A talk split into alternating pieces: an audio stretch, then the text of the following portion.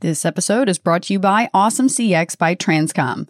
Awesome CX provides high touch, personalized customer experience services to consumer brands of any size. Stay tuned for a special offer for Stairway to CEO listeners later in the show.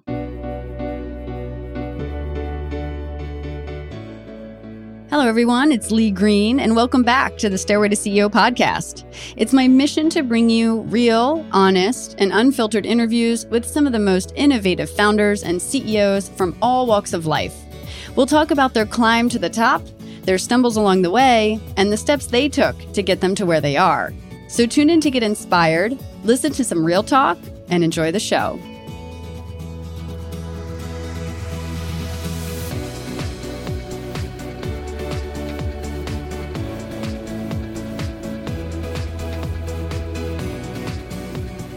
Hello, everyone. I'm your host, Lee Green, and welcome back to the Stairway to CEO podcast. This is episode 169, and today I sat down with Francisco Pergola, the co founder of Cheddies Crackers. Cheddies cheese crackers are high in protein, low in sugar, and made from real cheese sourced from regenerative farms. In this episode, Francisco shares his story from growing up in San Antonio, Texas, with dreams to work on Wall Street, to starting the first ping pong club in high school, to earning his master's degree in architecture, to creating Cheddies after realizing that hospital patients didn't have any healthy snack options. We talk about how he showed up to HEB headquarters unannounced and initially got rejected, but managed to get on shelves within just two years, and how the COVID cheese disaster led to a pivot toward regenerative farming. If you like what you're hearing on the Stairway to CEO podcast, don't forget to click subscribe, leave us an awesome review, and you can check us out on stairwaytoceo.com. Thanks so much for listening, and I hope you enjoyed this episode.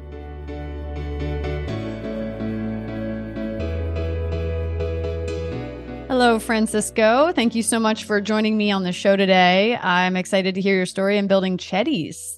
How are you today? Hey, how's it going? I'm equally as excited to share more. Thanks for having me on. Absolutely. So let's start from the beginning. Where are you from? Where did you grow up? What was childhood like? So both Tomas and I, who's my other co-founder and brother, we are both from San Antonio, Texas. And for those of you that don't know, it's about an hour south of Austin. I do know where San Antonio is. I have an uncle, an aunt, and two cousins that live there, and I've never been there. I need to visit. That sounds about right. I know. I'm, I'm always trying to get more people to come down and visit, but Austin's been kind of the hot topic these days. That's true. That's kind of the hot spot. So, what was it like growing up in San Antonio as a kid? What were you into? What was your relationship like with your brother, your parents? What they do? Paint the picture for us.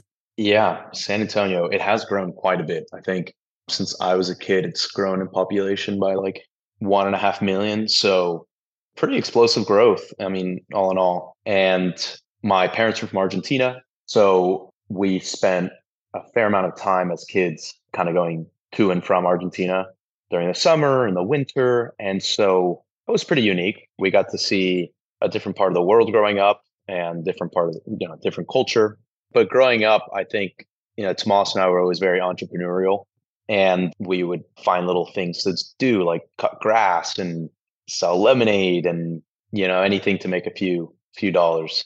Where do you think that comes from? Were your parents entrepreneurial or my parents so I think they moved from Argentina to pursue their medical career here in states and I think you could consider that entrepreneurial, you know, taking it's a risk to some degree and my grandmother, she was entrepreneurial. She had started and, and ran kind of the largest distribution for Tupperware. Nice. Here in when Buenos Aires. She's she was always been very entrepreneurial. So I think that's kind of we've always been surrounded by it. That's interesting. So what other things were you into and what did you want to be when you grew up? Man, I don't know where I got this idea from, but for some reason as a kid I always wanted to work in Wall Street. And that really just couldn't be like the farthest thing from a good fit for me. was it just the money that you were attracted to or what was it about wall street? Like when was the moment where you're like and when did you even know what wall street was? I grew up in delaware like two hours from new york and i still as a kid didn't know what wall street was. I've got no freaking clue. I think there was just something kind of sexy about the idea of like wearing a suit and trading stock and the hustle and bustle of New York. I know I must have seen it in some like movie or something, and I I was like, that's what I want to be. I want to work in Wall Street. So I thought, yeah, it's just like I don't know, and I stuck to that for a long time, actually. Interesting. So did you end up wanting to pursue finance in college, or what happened to the dream? Yeah, I don't know. I just high school came around and I was okay at math and actually, funny enough, in high school, we used to have like ping pong tables. Like we used to play middle school, high school, all the time. We'd have little tournaments with like all the guys. And the school went under construction and they actually like got rid of the ping pong tables. And so everyone was like pretty bummed about that. So we had these extracurricular activities, like a club you had to participate in. So I started a ping pong club my senior year. And actually, it was the fastest growing club I guess, like in the history of the school. We had by the end of the year like 90 members, and we had actually outperformed the finance club in terms of like revenue we were able to generate. We actually did that by selling donuts and coffee every other week. And we made a lot of money doing that. So by like the end of the year, we would like host these big, massive tournaments with like free food and music, and like there was a prize. So yeah, that was like something that kind of started leading me down more like an entrepreneurial path, I think, more than like the finance Wall Street thing. Well, especially if you were like beating the finance club, you're like, well, my ping pong club is way cooler than the finance club. Yeah. No, it was super. It was, I mean, you know, we didn't shove it in their face, but it was, it was a known little thing. The ping pong club guys were pretty happy and gals, you know, good mix. Is it still there at the school? Do they still have the club?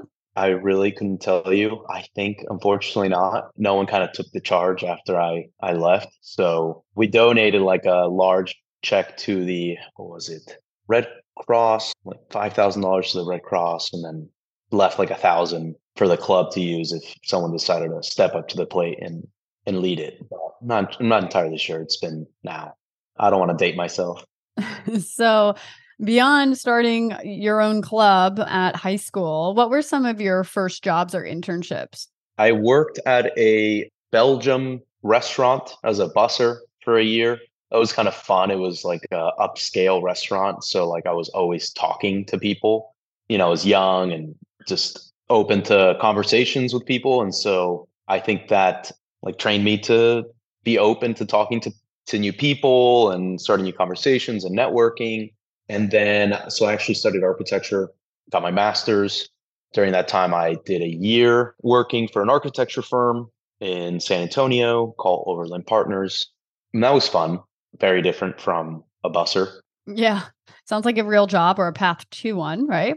Not that working at restaurants aren't real jobs, but you've got your master's. Exhausting. Yeah, they are exhausting jobs. They're like really hard jobs. Yeah, you're on your feet all the time and socializing all the time, which is tiring. But yeah, a little different. A little different. So you were at Overland Partners, you got your master's in architecture. So you're on a path to be an architect, basically. I was. Yeah, for sure, which was fun. Was. So what happened? So nothing really happened. I just decided that I was a little burned out. I think it was it was so it was a five year master's and it was, it was an accelerated program. Um, it was like 20 to 22 credit hours a semester for pretty much five years straight. And I was just kind of burned out. Just felt like I wanted to take a stab at something totally different. And, you know, if that didn't work out, I had my degree and knew that I could go and get a job. And so, you know, I guess maybe that's a good segue into how Cheddies was formed. But just thought like, you know, let's let's go for it. Let's shoot for the stars and see if if it works out. And if it doesn't, then then all good. What stars were you shooting for? We were shooting for the Hail Mary, just becoming a competitor to Cheez Its or some kind of big brand. But where did that idea come from? Why Cheez Its? Well, I guess I'll I'll just kind of dive right in. So let's see, I was actually so finishing my master's. And at the time, so both my parents are doctors. So we'd grow up every night having dinner together and having always just very entrepreneurial conversations and conversations about hospitals and medical stuff. And one day a conversation came up about how how poor the food industry is in terms of like providing their patients with protein snacks or like savory protein stuff. This was 2015. I think the only protein savory stuff on the market at the time was Quest chips and Simply Protein. This was kind of during the era of like the protein bar boom. I mean, you had everything from like Clif Bar to, I mean, there was like already dozens of, of protein bar options. Now there's thousands. But so really they were saying how there's how their patients have access to protein bars and protein shakes, but that's just not really anything that their patients ever want to consume. And so they revert back to kind of like the beloved snacks they grew up on, the Cheez-Its, the Cheetos, the Doritos. And so this kind of came up because I was doing my master's thesis at the time, which was basically looking at redesigning the hospital waiting room experience all the way from entering the hospital all the way to receiving treatment. It's kind of like a complex system, like the transportation and then just the, the flow of that whole process. So I actually started doing research that summer and I just, for three months, I went to 70 clinics all around San Antonio. Uh, the first month and a half was just sitting and observing kind of how people interacted and how that whole process worked. And while I was just sitting in these clinics, I thought it was just I was enamored by this kind of bizarre dynamic between the dietitian and the and the patients and the doctors. You know, the dietitians would tell the patients like, "Don't eat Cheetos, don't drink Coke, stay away from bananas or just whatever," right? And then they'd go back into the clinic, and the patients would literally, the minute they turned their back, would go over to the vending machine, beep boop boop, get a bag of like Cheez-Its or Doritos or something. It was like and every single time it was the same thing. Or like someone would walk into the waiting room with like a cake because it was someone's birthday and like share it amongst everybody and i'm like this is kind of bizarre. It's kind of like witnessing them selling cigarettes at a, like a tobacco rehabilitation center or something to that degree so i was like why aren't there like healthier vending machine options in the hospitals and that's kind of where this conversation started was like is there a segue into stocking vending machines in hospitals with like healthier options? So I started looking into that out of curiosity and kind of came to realize there just wasn't any good options to stock vending machines with, at least savory ones. Like I mentioned, there was the Quest chips and the Simply Protein, and they're just not tasty. I, I think they've improved since then. Fast forward that a little bit, vending machine idea didn't really quite work. And so I said, and this is kind of where I, I'm not entirely sure where I decided I wanted to start doing this, but I was like, during my research, what if I took in a bag of like handmade protein rich cheese crackers and just sample them out? Like I wanted to just see what the reception of the patients would be. So I formed like a little dietitian program with the dietitians at all these clinics that I was going to, the 70 clinics, and really try to understand what their patients were needing in terms of like protein and calcium and albumin and all these phosphorus, potassium. And I made this cheese cracker on steroids in my kitchen. It had like 20 ingredients. It was like 30 grams of protein per serving. I mean, it was just like crazy. And started like hand rolling them in my kitchen, baking them, sealing them into little baggies. And then I started going around to clinics and selling them to the dietitians. The dietitians have a healthcare program with like a budget, call it 150 to half a million dollars annually to provide their patients with like snacks and protein drinks, etc. And the dietitians kind of have free reign to decide like how they choose to spend their budget. So I had formed like a really good relationship with them because I'd go in and I'd talk with their patients and just kind of like listen to what they needed, which is something that in the medical industry, like not many people do no one ever goes into a hospital and it's just like, how can I help? Your patients need snacks. I got the best cheese crackers. So that summer, my brother Tomas got involved. And for fun, we were just like, let's see how much money we could make going into like every single one of these clinics and just like selling them snacks. And if that works, then there's like a national program. And so the business idea originally was let's sell these protein rich cheese crackers nationwide in all these clinics and then just basically get locked into their their program, to their nutrition program. That was the original business idea. So we started going down that path and we were making like $3,500 a month or so. It was actually working. You know, people were, patients would love the cheese crackers. The dietitians would write us a check. We'd go in, we'd just drop off crackers and then be on our way to the next clinic. And then one day we got a phone call from corporate that basically they just shut us down. They were like, we can't have I guess they call it win. They're like, "Where's the commercial kitchen? Do you have one?" No. Okay, you're out. It was literally in our kitchen. I mean, now that I know, definitely not professional, but we had like a little sticker and we had a we had a whole thing down. You tried to be legit. Yeah. We tried to be legit. We were legit. Yeah. What was the name? Did you would you call it Cheddi still, or what was the name? Oh my god, we were trying to be clever since it's like healthcare and health related. We were called Well Nutrition. It's like embarrassing to to even like share that because it was not even spelled well correctly. It was W U E L. We were trying to be like edgy on well. and so no one could ever pronounce it. But it didn't really matter since like we'd go into clinics and people were like, the wool crackers. Yeah, like the wool crackers. That's what they would say. That is hilarious. So how long did this go on? Like just a couple months over the summer? Yeah. Just like basically a couple months. Then we get shut down. And then but at the time, like we had 70 clinics that were like buying from us, like at least probably like every week or like every other week, give or take. We had done it for I think two months. We we were we were definitely gaining attention. And then all the dietitians, they would just call me on my cell phone because that's like how the relationship with them was. And they're like, Hey, like where are you guys? My patients want your snacks. Actually, and a really cool thing that had happened to us was so the the dietitians track something called their albumin levels which is basically it's like correlated to their protein intake. And I had we had even a few dietitians like reach out and were like, "Oh my god, you know, this patient I saw like a little like spike in their albumin. Like that's amazing. Like it's it's really difficult to do." So people were really getting excited about it and you know, I told them we got shut down and this and that. And so they're like, well, where, where can my patients buy your crackers? And that's really kind of how this started was we said, "Oh, let's just go to HEB, who's you know the largest supermarket here in Texas. Let's just go and like get our crackers into HEB. And I mean, come to figure out it's not that easy. But we had a, just like a totally, we knew nothing about the industry. We had a horrible name. Our product was not right. We hadn't scaled the product yet. We had no idea how to scale it. So that's really like where this whole journey began. That's awesome. I mean, and what a great way to do a product test. Just test it.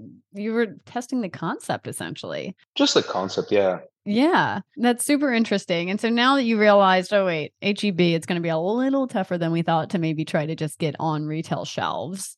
What did you guys decide from there?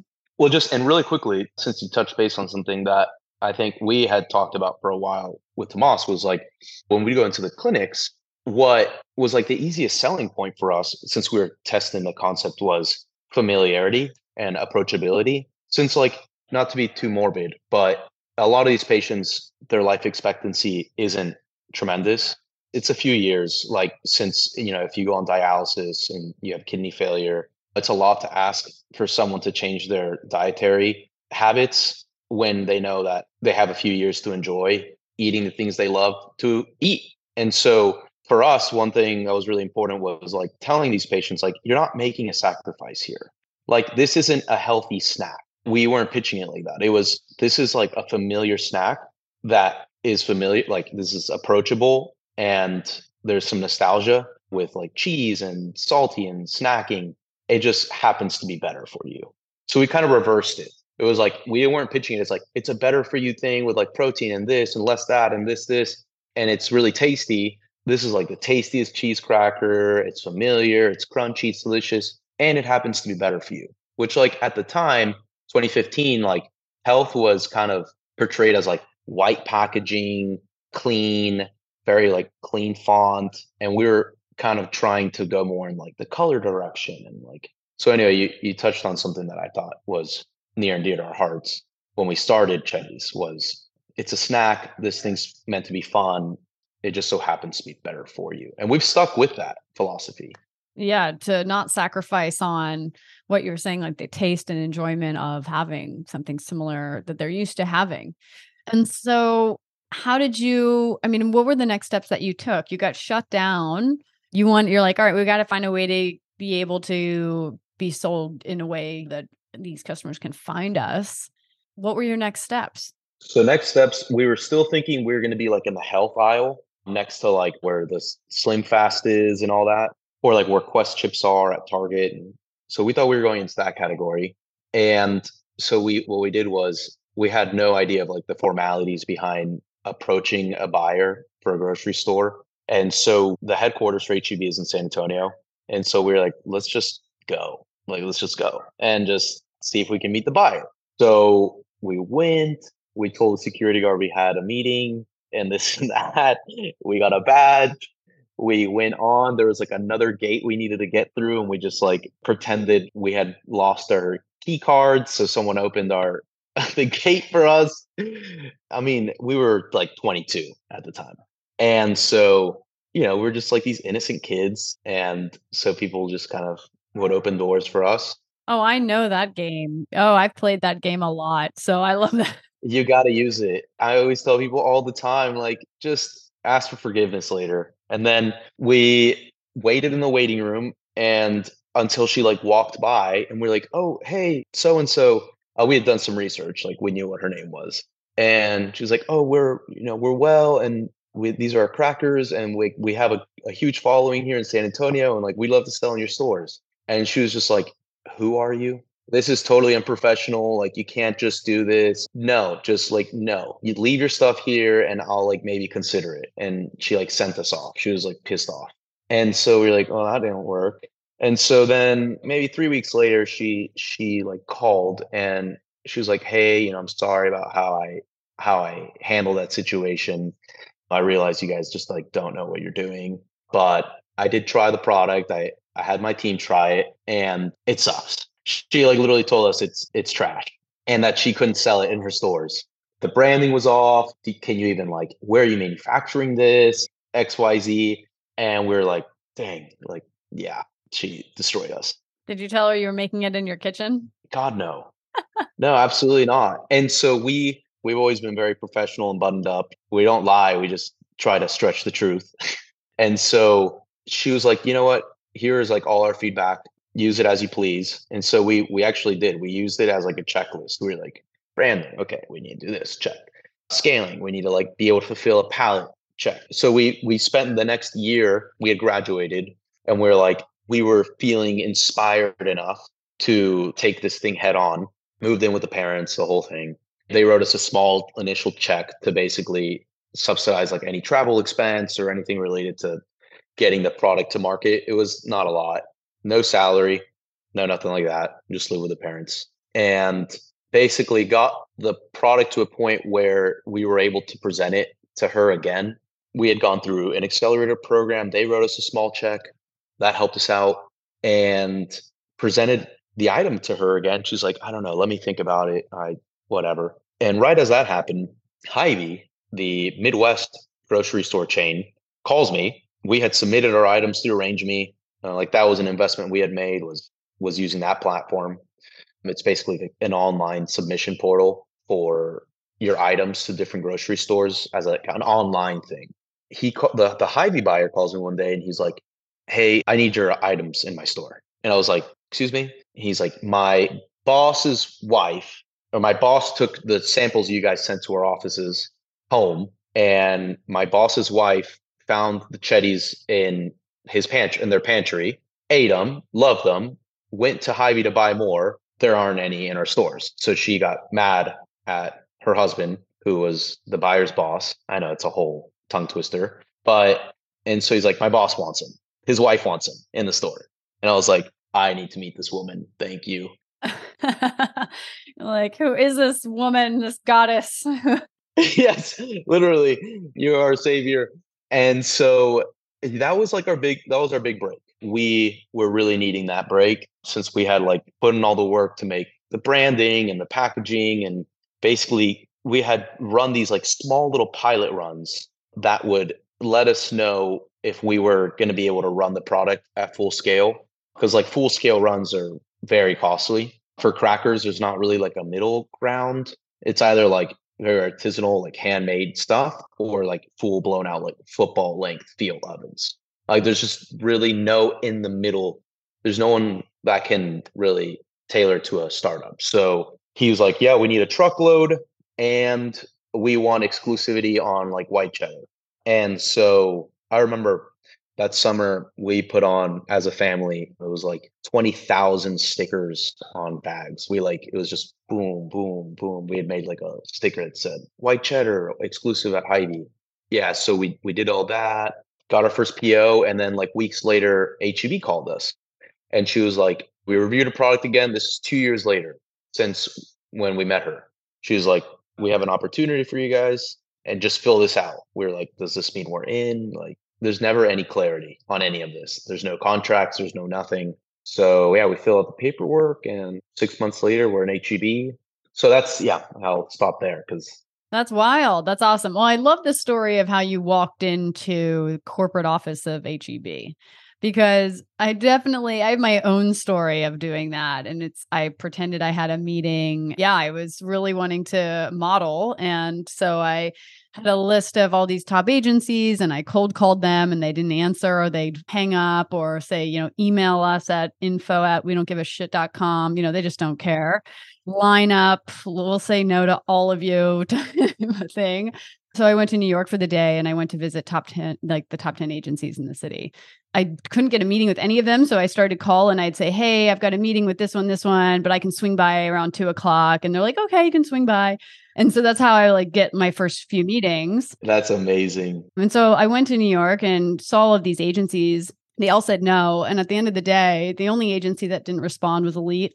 So I just went up to their office and I went to the receptionist just like you did. And I was like, I have a meeting with Karen Lee. And I'd been reading about this woman online. So I knew her name. Did your research? Yeah. I did my research. And she was like, Oh, I don't have you on the calendar. Maybe we made a mistake. I'll be right back. So I'm like pacing in the lobby, like, oh my God, what's going to happen? Sweating, I don't know what to do. Yeah. yeah, sweating bullets. Like, I need yeah, to either leave. And... yeah. That's what I thought. I thought they were going to call the cops on me. And it's like total paranoia takes over like half of your brain. And then the other half is like, what happens? What could happen? Yeah. Yeah. You look up, there's a camera staring right at you. You're like, oh, they're looking at me like put your head down, keep your head down, don't show your face. You know, so then the door swung open and there's this woman with long dark hair. And she's like, Hi, my name is Karen. I'm so sorry, I forgot about our meeting. Come on back. And I was like, Oh my God, she thinks she has a meeting with me. That's awesome. Yeah. So I sit down with this woman, and of course, same thing with you. Like, uh, so how can I help you? And I was like, so listen, Karen, I've had a ton of meetings today. I saw all these agencies. It's going to be such a tough decision to make, but I really want to be with Elite. And this is why. I told her all this stuff I knew about her and how I was ready to drop out of college to do this. And I was looking for someone to believe in me too. Let's go. And she, I think, just liked my fire and energy and introduced me to one of their, you know, head of the new faces department. And he actually, coincidentally, had such a fire in his belly to be an agent. He moved from Hawaii to New York just with nothing in his pocket to with a dream of becoming an agent at a modeling agency. And here he is looking at me with this wild dream to pursue modeling. And he was like, all right, let's go. so I ended up signing a three year exclusive contract and dropped out of college. But I don't, but that happened. I did that a lot. Like I snuck into Jacob shows backstage with security guards being like, my friends are back there. I was so supposed to be in there and I couldn't get in through the front. So you got to let me in. And I got like the badge and I went through and I'm like in the back with all J-Lo's back there and like all the models are back there. And I'm like, what am I doing here? Did you get to meet them while you were like or did you go up and I had to pretend I had friends there because the security guard is watching me like a hawk and so I like go up to these people. I'm like it's so good to see like I gave them a hug and they're like wait how do I know this person? I'm like you don't know me. You are kidding me. I really hope there's like a picture or something out there in the wild of this or one of these moments so hilarious. But yeah, so I totally hear you. Mean when you're in your early 20s and you know you look innocent, if you can use it, just go for it. Why not? You have nothing else to lose, right? Nothing to lose. I mean, that's the thing. Is like what you have no reputation. You know, you're not going to get arrested or anything. You'll just be asked to leave the premise. Worst comes to worst. Like right. Or with modeling, I would just be asked to leave, and I just go back to school, finish my degree. Right. Well, I think it's just like, I mean, yeah, why not? And now we're going to take a quick break to hear a word from our sponsors. Customer service and call centers are rarely topics that people get excited about, but Awesome CX is simply different. Their inclusive culture rooted in wellness and fun means that their teams are encouraged to be their best selves personally and professionally by providing them with everything from mental health and healthcare resources to career development. And regardless of the size of your business, Awesome CX is uniquely positioned to support you throughout your growth. They work with some of the fastest growing startups like FabFitFun, Carbon 38, Lettuce Grow, Mudwater, and so many more. Want to see it to believe it? Just email me directly at lee, L-E-E, at stairwaytoceo.com to request to join one of their coffee chats where you can meet with their amazing team and witness the agent engagement yourself. You will be so impressed. I can't wait for you to learn more about Awesome CX to make your brand's customer experience awesome. Thank you so much to our incredible sponsors for supporting the Stairway to CEO podcast. Now let's get back to the show. I always was so curious about what if works? What if it happens? And that curiosity just always overrided the fear of being rejected. I didn't care about being rejected. I cared about what if it worked? What if it happened? I mean, it was the same kind of thing with starting my tech company. And I think it's a very entrepreneurial thing where if you have this in your belly, uh, this fire and this, the desire of doing something and winning feels greater than the fear of what if it doesn't work or what if I get rejected? Just being passive about it. Yeah. Yeah. You just do it. I also have a hard time with no. Of course, it hurts. Just in general, I mean, I mean, yeah, right. Who doesn't? But it's like a definitely it's a driving force for me. No, I can't do that. Okay, fine. Like I'm gonna set out to not necessarily prove you wrong, but prove to myself that I am capable of it. I think that's like a big driver for sure. I mean, if I, I had gotten rejected that entire day by every agency, like I just knew all of them said would say no, and and some of them did to my face. And so I had nothing to lose. It keeps coming back to like, I, I still have nothing to lose because I haven't gotten my yes yet. There's something there, I think, with people that build something from nothing, that they're just so, they won't take no for an answer because the yes will feel so amazing. Right. And it's like you'll do anything to get to that yes. Exactly. I remember very distinctly, like, I had this one phone call. This was back when we were looking for a co-manufacturer. I had a list of like a hundred different co-manufacturers. And I would call them all and I'd tell them like what we were wanting to do. And we didn't have a PO or anything at the time. I was like, look, we need a partner.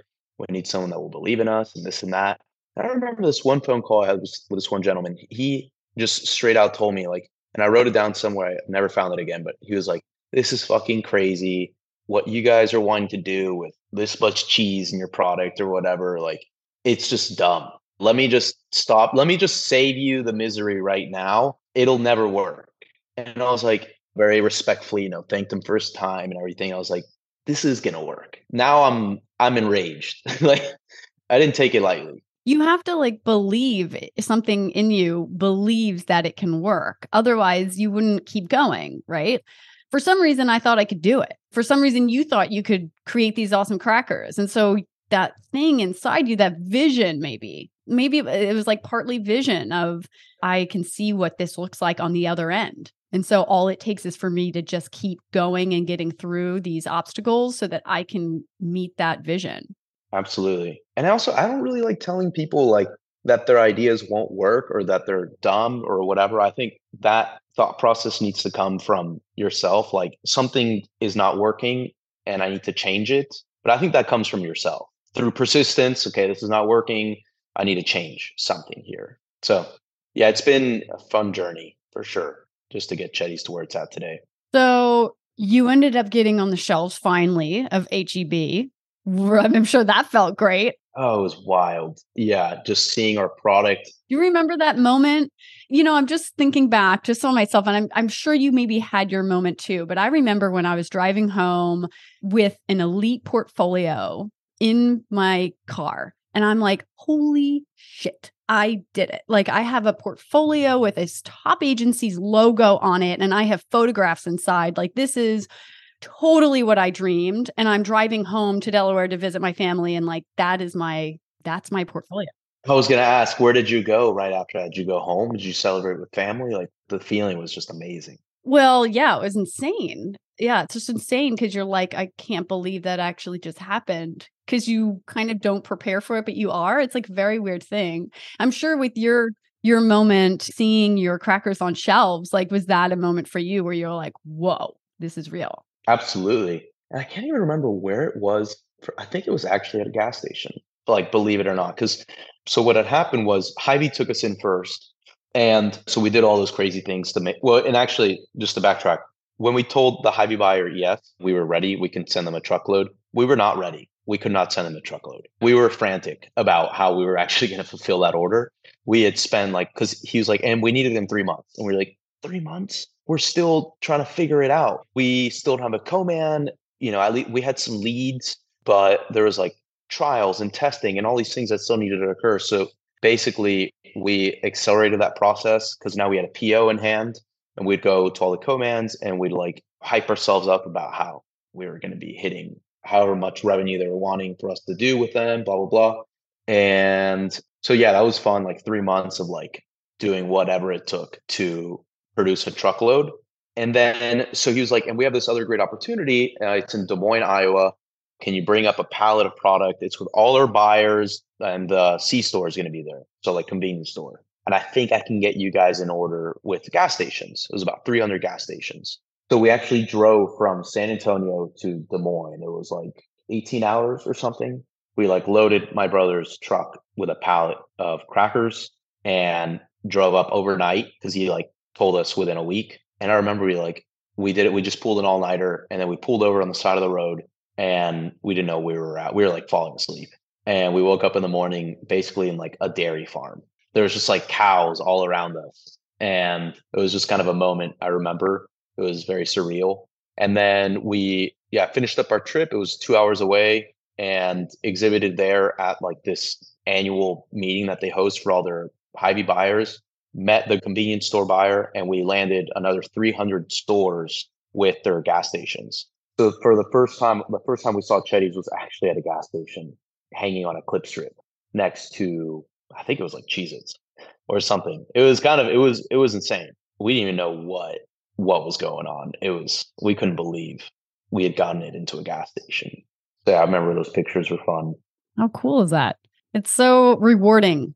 And I think it's so important, especially for like high schoolers, college kids, to be taking so much risk and trying to do things and create things. It's just such a confidence builder because we're talking about these kind of stories in business in the early 20s, but really um, for myself and for you, it sounds like we've been doing this type of stuff, creating clubs, creating things from nothing for a lot longer than that, right? Very early on. Even when you were cutting grass or selling lemonade for me it was creating the first hip hop class in Delaware with a bunch of people you know it's it happens early on it's just part of the DNA that drive to to want something for yourself when I also I think this is just for me speaking uh, but I never really wanted to work for anybody else. Not that I don't get along but I just think that I don't like having limits put on what I can and cannot do because you know you only live once so like why not try to do as many things as you can and so sometimes working in like in a corporate setting, you're kind of just told what you can and can't do. It's just very rigid. You have parameters and you can't overstep your boundaries. And I like to overstep my boundaries. I feel like that's where I I do well, kind of like stepping into the unknown. And that's just like sometimes it's like a scary feeling for people, but I like it. Yeah.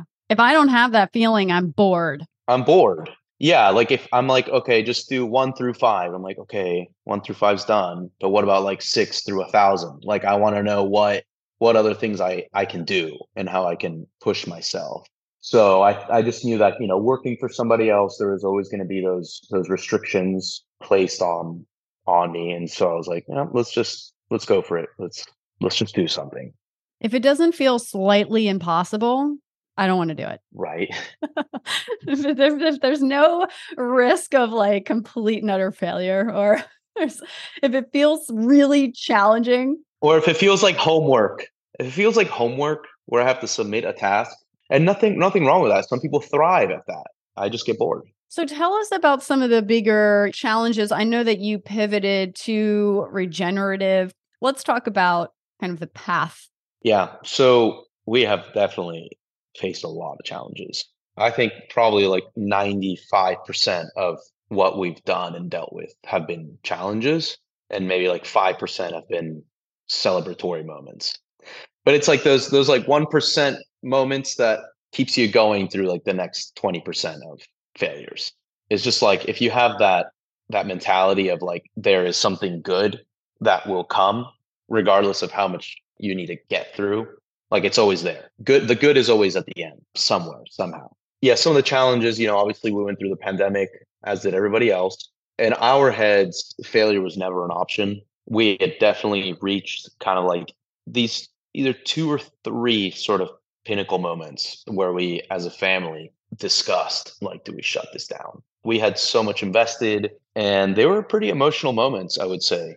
And it's just if you've started a business, if you've done something entrepreneurial, you know it's always a difficult conversation to have when you're like analyzing shutting something down because you never want it to die. You never want the dream to die. Like it's a, it's a weird feeling to say like this is just not going to be a thing anymore. Well, also it's kind of like what else are you going to do? Yeah, and then that starts kind of occupying space in your head like and now what? And that's kind of a crappy feeling to not know. So yeah, for those of you that have kind of gone through that, it's not fun. But we we decided that you know let's just keep it going. Let's let's just this is this is gonna work. You know, let's get through. It's a pandemic, or it's just everyone's going through it. So yeah, we faced supply chain issues, we faced logistical issues, we faced financial challenges. I mean, everything, everything that everyone was also experiencing. And we were actually forced to put a pause on production because we weren't unable to purchase cheese. So this was peak pandemic. All the large CPG players, Nabisco, Pepsi, etc., actually bought all the cheese reserves. So like cheese ages. And so when the cheese is very young, you can't really manufacture with it very easily. So you have to let it age and rest. And so they had bought all the aged cheese, the six month plus cheese. And so we were left with literally nothing on the market to purchase. We were scavenging whatever we could find from brokers all over the place. Some people would say, Oh, I have half a pallet. I have a few blocks. I have, and so we were like mixing and matching all these different cheeses. It was a disaster. And so we were essentially forced to tell our retail partners that we just can't produce right now. It's just not feasible for us. Also, like our co-man, people weren't coming into work then coincidentally that summer the largest amusement park in the country opened up cedar point and they basically sucked up all the the labor in the area and left all the manufacturing facilities without employees. So we went to our retailers and told them like we just can't produce right now. It's impossible for us. And they they sympathized. They were actually also having difficulties producing themselves. So they said come back in six to 12 months and when you're ready let us know and it was at that very moment we were like, okay, we can shut this down or we can just buckle up and get it back on its feet. So we did that and we decided it was a, a great opportunity to kind of polish up the brand in some ways that we felt like we weren't able to just because, you know, things were always constantly moving. We never had the time. So we we bundled up some things with packaging and we wanted to actually go into something called regenerative agriculture. So we had this idea where we said, okay, we need to protect ourselves from another situation where we can't get cheese anymore. What if we made our own cheese? Like, how crazy of an idea would that be? If we made our own cheese and we didn't depend on these cheese brokers for the security of our business. So I was like, we're Cheddies. We make the best cheese crackers in the world. So we should use the best cheese. So what what is the best cheese? And I'm kind of like a big ag head as well. Like I love agriculture. And I had heard about regenerative agriculture. It's basically back to the roots, back to the basics sort of practices where you don't use fertilizers or pesticides. You have like a multitude of different animals on your land. You take care of like pastures. It's basically as basic as you can get. It's how we used to do it. So I was like, we should use regenerative cheese. Like it's the tastiest cheese on the market. Come to find out, there was no one selling regenerative organic cheddar in all of the United States. There was one farm on the West Coast called Alexandre Family Farms. They were selling milk. They were the first certified dairy in the country. So I was like, I gotta go. I gotta meet this this family. Like I gotta figure out if there's a way we can make cheese with their milk. So I remember um, I tried getting hold of Blake, who's the father of the family and kind of manages the, the farm along with the rest of the family. And I think I called them like maybe 20 times. He's just, they're busy. They, it's hard to get a hold of anyone. But finally, I got a hold of Stephanie, his wife. I told her all about what we wanted to do and our vision. And she was totally sold on it. And she was like, You got to meet Blake. I was like, I would love to meet Blake. So meet Blake. He's a super charismatic guy, very loving. He's like, come out to the farm, just check out what we're all up to. You're going to love it out here. So I did that. I spent a week with them out in California on the farm, like literally working and going to all the parlors and seeing how their animals grazed out on pasture. And it was awesome. And I told them basically, like, we are needing eight truckloads of milk. I found a cheese manufacturer who's willing to take in the milk and produce cheese for us. So we coordinated everything with the whole team there while I was there and made cheese. Like they sold us milk, we made the cheese, and we aged it for six months, which bought us six months of fundraising. It's like a window to fundraise there. And I went out and fundraised off of like we're the first cheese cracker on the market to use regenerative organic cheddar. There's nobody else out there like us. We're already six months ahead of the game. And by the time anybody else out on the market even considers using regenerative cheese, we're a year and a half ahead of them because of the refresh cycle for grocery stores. So in six months, we'll have cheese, we'll be producing, and we'll be pitching to retailers here in six months. So we're a year and a half to two years out ahead of anybody else out on the market. So we want to fundraise aggressively and we want to position ourselves in the market as the first regenerative organic cheddar cheese cracker to all the retailers across the nation. And that's what we did. We went out, we fundraised, we found incredible partners. We built the team to, you know, our wildest beliefs, beyond our wildest beliefs. And today we're back on our feet and selling cheese crackers. That's great. How much did you guys end up fundraising and any learnings and advice on that process? We ended up fundraising close to $4 million. The reality is you're alone. You're on your journey by yourself. And there's going to be moments when you seek answers, you seek help from others. And the truth is, like, it's your journey and they're your answers to figure out. And it's hard, it's really tough, but sometimes they're just not there. Like, you're going to have to do the homework yourself. You're going to have to network and try to seek as much advice as possible. But ultimately, there's going to be moments where you need to make decisions, and those decisions fall in your lap. And they're hard, really hard decisions sometimes. So that's the reality. I think we, during that process, it took us about nine months to close the deal and take in all this money. And now we're learning legal lingo and we're putting together these big legal documents and learning all these complex things that we've never experienced before. And it's just, yeah, it's you're you're gonna have to learn on your own. Like there's just those moments when having a good support system is important family and friends. What's something you wish you knew or a skill that you had before starting your business? It's a good question.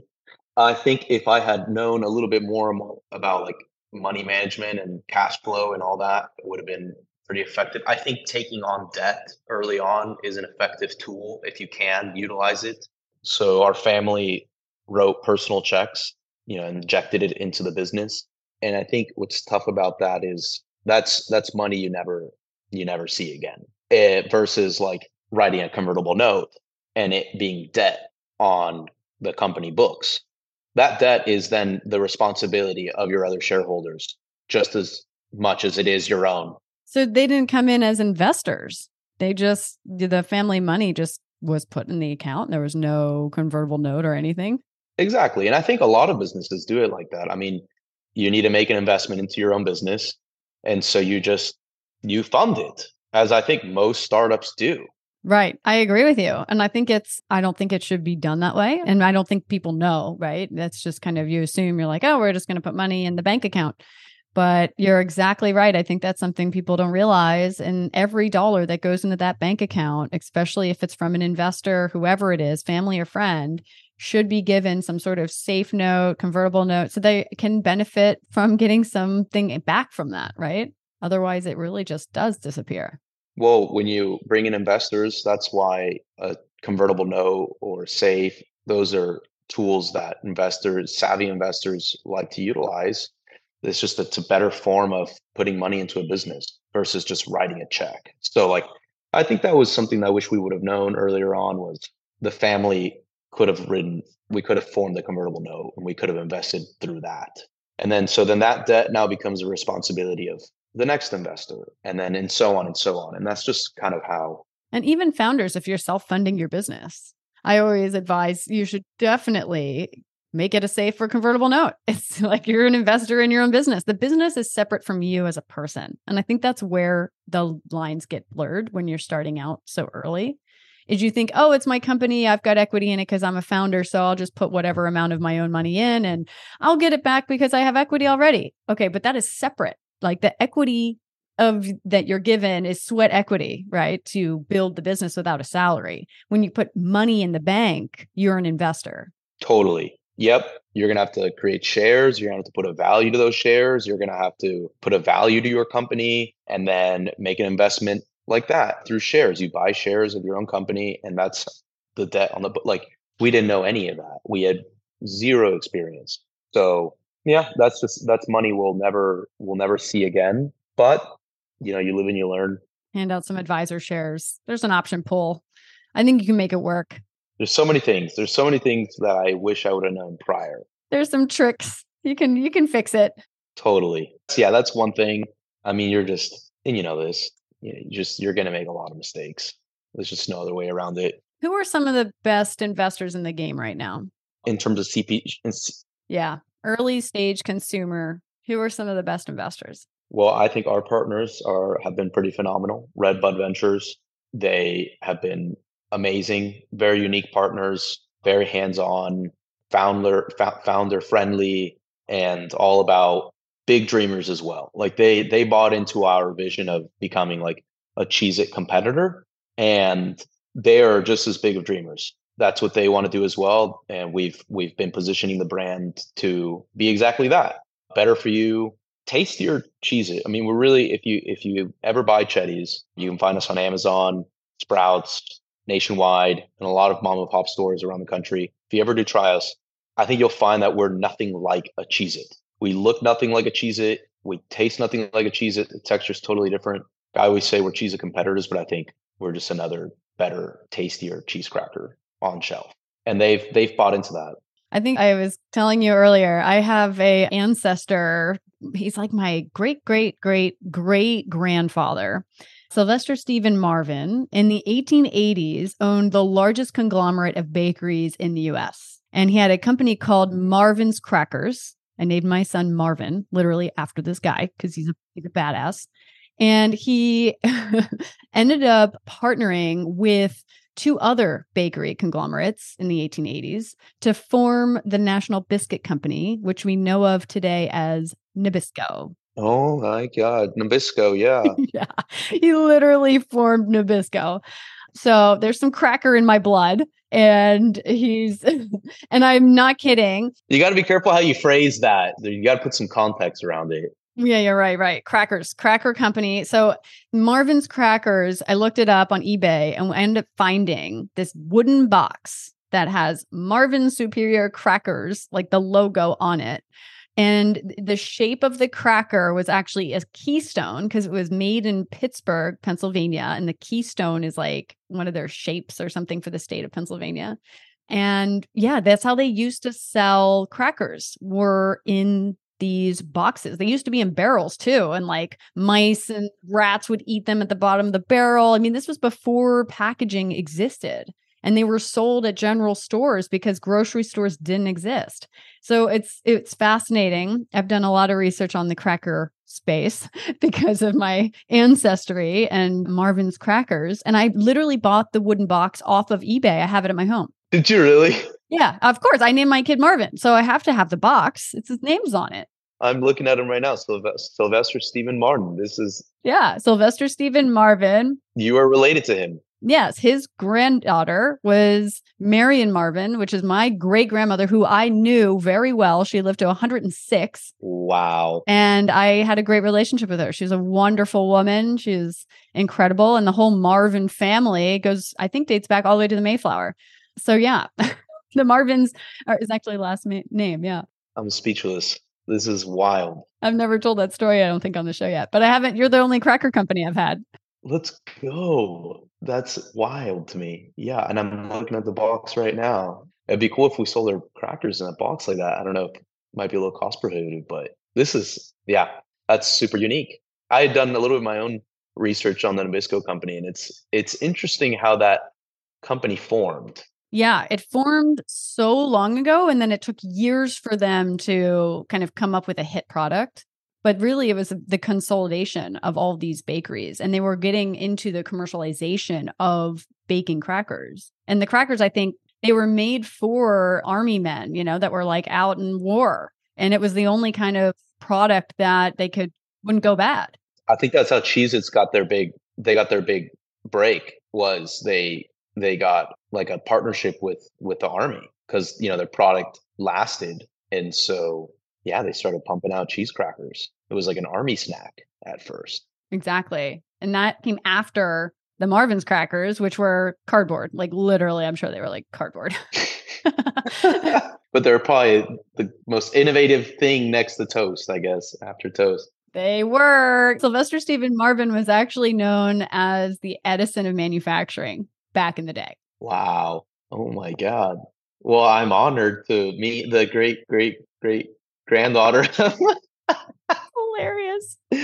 Might have to ask for your signature later, your autograph on one of our boxes. I'm the cracker queen. No, I'm just kidding. Yeah. Well, we actually say we're the cracker kings. I got the Prince of Cheese and Tomas got Cracker King. So it's funny. well, speaking of regenerative, we had Alex from Alec's Ice Cream on the show, who also does regenerative ice cream. So you guys, I think, work with the same farm. And I love what you all are doing with this regenerative agriculture. I think it's really important. And I hope I see more brands and more companies just stepping up to the plate, more farms stepping up to the plate to to do this. Absolutely. I do too. And I will say, like, it's tough in terms of like how you market this to the consumer because what is regenerative agriculture like there's things about carbon there's things about soil there's like all these complex things. But in my mind what it comes down to is it just tastes better. Like if you have an egg from like a farm where the chicken just literally eats anything it can little bugs and crickets and this and it walks around all day and like that egg is just like no other egg you're ever going to eat. It's just delicious. And it's it's the same with these cows. They eat different plants and weeds and like a whole complex ecosystem of food and the milk they produce is just far better than like any sort of commercial creamery. So I think that's important that the consumer understands it's just that it's it's a far better superior product in terms of quality and taste. So I, I really do hope that catches on. Have you talked to Outlaw Ventures? I have actually. Yeah, they're a really cool group as well. Are they they're out in are they Colorado? They do a lot of investing in regenerative foods. Yeah. I think I had met one of their partners out in Oakland. Yeah, uh, one of the uh, one of the shows. Yeah, they're doing really cool stuff as well. There's definitely a lot of investors out there that are that are catching on and their ears are perking for sure. Amazing. Well, any final advice before we wrap up here for entrepreneurs that are thinking about taking the leap into entrepreneurship or they're in the trenches right now building their own company? And then also, what's next for Cheddies?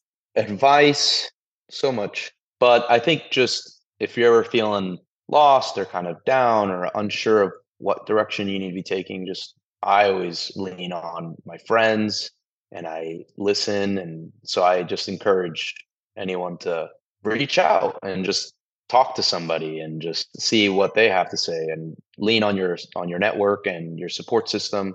That was very valuable for me and it has been still. So yeah don't be don't be afraid to reach out. Yeah it takes a tribe. You need support. Don't do it alone. No one does any of this alone. It's okay to feel down so it's temporary and just get the help you need. And so what's next for Cheddies? what can we see coming coming soon? So we are really gun-ho on crackers we want our crackers to be everywhere. We really want to build familiarity around Cheddies crackers. Um, so we're targeting club, C store, 7 Elevens, grocery stores, basically anywhere Cheez It doesn't live and can't live. We want to kind of fill that gap. So it's a really large market and we just want to do it to the best of our ability as possible. So we're staying hyper focused on crackers and hyper focused on quality, making sure that what we're providing to the consumer is just the best cheese cracker we can sell. So down the line, I think we've been exploring like what other cheese snacks we could go into since we make our own cheese. We we have the best cheese, but that that'll come once we've really nailed down cheese crackers. So yeah, Awesome. Well, thank you so much, Francisco, for joining me on the show today. I really appreciate you sharing your story and excited to see your continued success in building Cheddies. Thank you. I had a great time here.